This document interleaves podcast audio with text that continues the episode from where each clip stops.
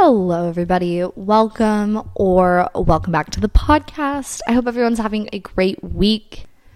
I have no new life updates for you guys, and I love that. I'm very happy that that's the case after the past couple of weeks. So, yeah, with with no new life updates, let's just get right into this episode. So, today we are talking about ways to navigate through the fear of weight gain, specifically surrounding weight gain when you're recovering from a bad relationship with food. And in the past, I've done an episode on accepting weight gain as you grow older and as, you know, maybe you quit a sport and just by nature you gain weight or whatever it may be. I've done that episode, but today's episode specifically relates to weight gain when it comes to recovering from an eating disorder or having a poor relationship with food. I was a little hesitant on covering this topic because I think that this is the thing that I struggle with the most when it comes to my recovery. And I'm three years into recovery. Yeah, actually, three, almost three years exactly, a little bit over um, from when I started recovering. But it's still something I honestly struggle with on on the daily. And I wish that wasn't the case. I wish that, you know, I could sit here and say 3 years into recovery, I don't think about that at all anymore, but it is something that I think about a lot and I'll explain why.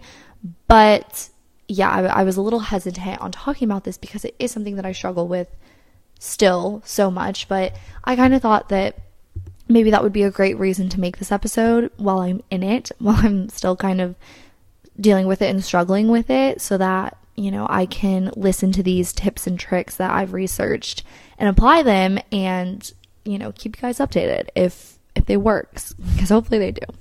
But basically, I just wanted to touch really quickly on my journey with weight in general. So, if you're still in recovery and you're easily triggered by talking about weight fluctuations, I would just honestly maybe skip ahead quite a bit because I'm going to be talking about my weight specifically and the fluctuations with that. So, if you just want the tips and tricks, skip ahead a little bit and I'll hit it then. But for everyone else, basically, when I was going through my eating disorder recovery, I didn't really fluctuate in weight. I even in the the depths of my eating disorder, I never had an issue with weighing myself. It was never a number on the scale that I was obsessed with. It was more so, you know, the micros and macros of food and all of, all of the ins and outs with calories and ingredients and all of that kind of stuff, which is kind of just by definition what orthorexia is. But when I was a senior in college this past year, I started dealing with a lot of anxiety and just life changes. And naturally, with both of those, I lost quite a bit of weight. And actually, I thought it was due to the medication I was on. And if you've been a long time listener, you might remember that I've talked about my medication. And I still kind of put it out to be the medication being the reason that I had been losing weight but after seeing a doctor and getting my blood work done because I was a little concerned, you know, that I'm putting this medication in my body every single day. And if it is having this effect, is that normal and whatever else? So I ended up getting my blood work done. It came out completely normal, literally, praise God. And she basically told me that she thinks that my weight loss was due to anxiety and life changes, which made complete sense. I was a senior in college getting ready to get a job and be on my own, and then did that. I am in my job and I am on my own and all of that stuff. So, just naturally, I had been not feeling very hungry and X, Y, and Z not eating a ton because of my anxiety. And anyone who deals with anxiety knows that it typically curbs your appetite. It just kind of feels like this for me personally at least it feels like this like pit in my stomach where i'm just not hungry because i'm so anxious. So that made a lot of sense when she pointed that out and it is something that I have actively been working on is obviously I, I preach all the time about listening to your hunger and fullness cues, but with anxiety it's a little bit difficult because I'm not hungry, but obviously I know I need to eat for, you know, not only the obvious reasons, but also because I don't want to slip back into that disordered mindset where you know, I'm not eating and I'm not nourishing my body and just dealing with all the effects of that. So it's been really difficult because I've seen this weight loss in myself and it's kind of been like a teeter totter of my old disorder thoughts battling my new thoughts where on one hand I'm like, wow, you know, I lost weight, like cool, whatever even though I did not need to lose weight, and I want to put that out there, I know that I did not need to lose weight, but obviously, just by nature, when I did, I'm like, okay, cool, like, how do I keep it? Like, how do I keep how I look?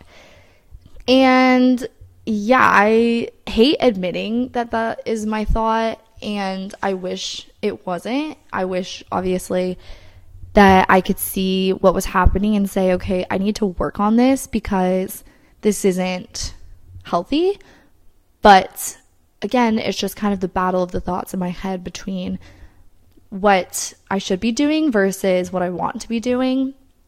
And that's just something that I've been struggling with with this weight loss is it's kind of instilled this new fear of okay, well, maybe I don't want to not have anxiety because what if I like gain weight or you know what if i can't control myself around food anymore? What if the anxiety is what is helping me control myself around food and all this stuff? And yeah those are just the thoughts that i've been having around it but i have been actively working on it and i know that those thoughts specifically are the eating disorder side of my brain and I just have to be active in challenging them and knowing what the truth is and not listening to those thoughts when they come in my head.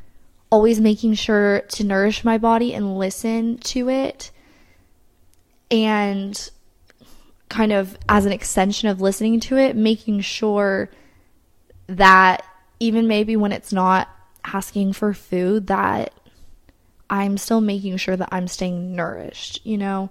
Even if I'm not feeling starving, I still need to keep my body full and content and with energy and all that stuff. So, yeah, I wish that story kind of had a light to the end of the the the story where I figured it out. It's all good now, but like I said, it's something that I'm just actively dealing on. And that's again why I kind of struggled to make this episode because I'm in the middle of it and it feels kind of odd making an episode telling you guys how to solve it while I'm also dealing with it. But again, like I said, we can go through this journey together. I think that's what's important. So, yeah, let's just go ahead and get into the ways that you can accept weight gain, that you can kind of navigate through the fear of it.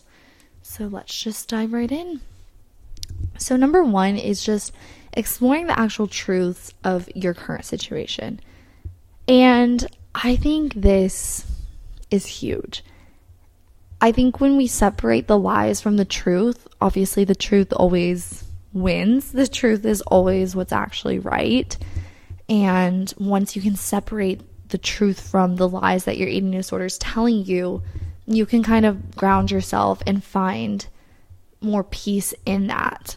So for me, when I think about the lies my eating disorder tells me, and it's like, you know, if you gain weight, like, you're not gonna like how you look, you're not gonna be happy. But if I go to the fundamental truth of it, I tell myself, if my value is rooted in God and not something physical like my body, it doesn't matter if I gain a little bit of weight. It doesn't matter because that's not where my value comes from that's not where I find my worth.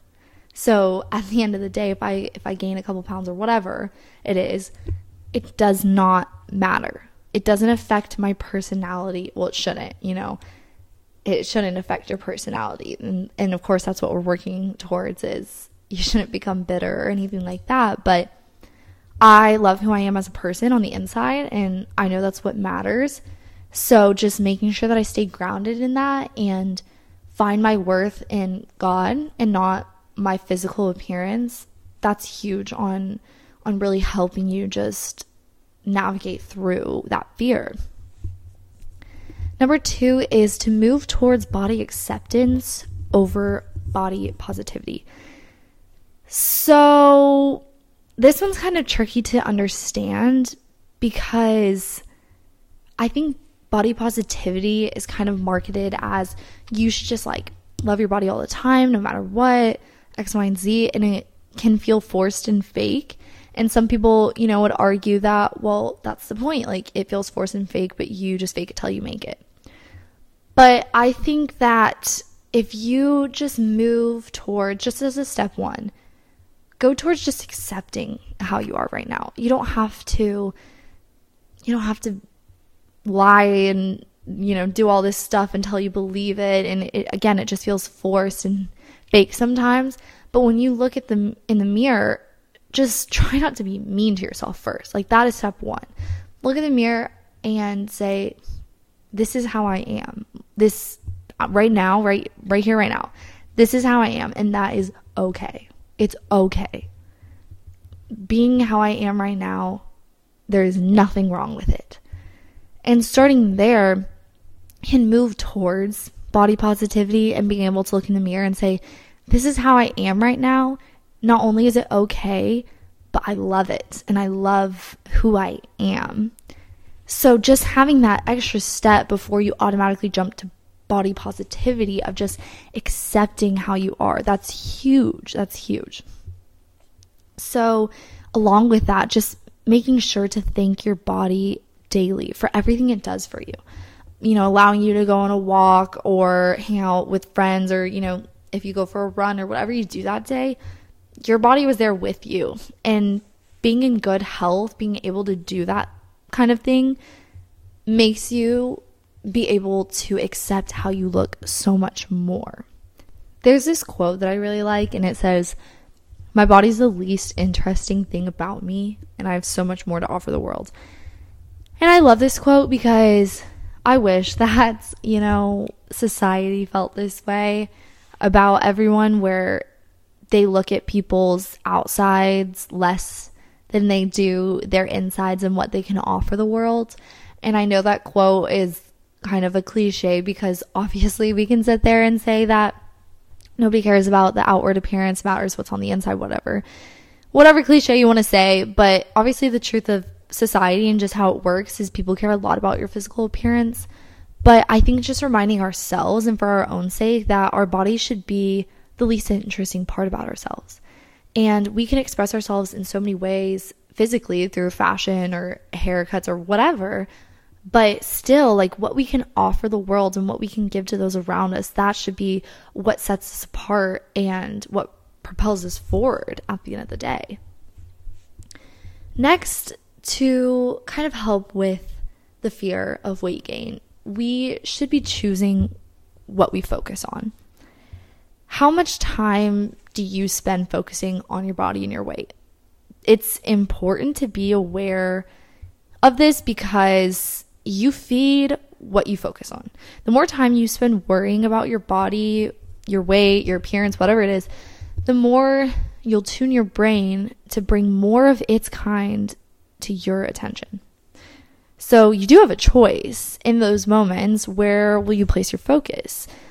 Think about all the reasons why you decided to enter recovery and shift your attention off your body and onto something positive, which is in alignment with your future recovered self. What would she be doing, thinking, feeling, and valuing? And I think this is huge. Anytime I catch myself kind of falling into those pits of those eating disorder thoughts, I just have to remind myself and ask myself, like, if I'm 100% recovered, what would I do in the midst of these thoughts? I would not listen to them, I'd ignore them, and I'd move on. So anytime I find myself dwelling on them, I just have to kind of think of my future self and say, Okay, what would she do in this situation? Like 100% recover Jamie. Like, what would she do? And it's always just let the thoughts pass and just keep moving forward. And that's really all you can do sometimes. Next, we have to take time and allow our bodies to work with us. And I know it's scary to actually put these steps into practice and challenge the fear head on. And yeah, sometimes during my recovery, I believed if I relaxed my food rules even in the slightest, then I would gain weight. And so I honestly started in just such small steps to recover. And that would include just choosing to focus one meal at a time, one fear food at a time, one day at a time. Everything was just one in front of the other. I wouldn't think about lunch at breakfast. I wouldn't think about, you know, dinner at lunch or what I'm eating for breakfast the next day at dinner. Because once I started allowing myself to have the freedom to choose what I needed to nourish my body in that moment, I wasn't thinking about my meals 24 7 and when I could eat again and when it was okay to eat again and all this stuff. And I think with that also, we get scared that that's automatically going to lead to weight gain.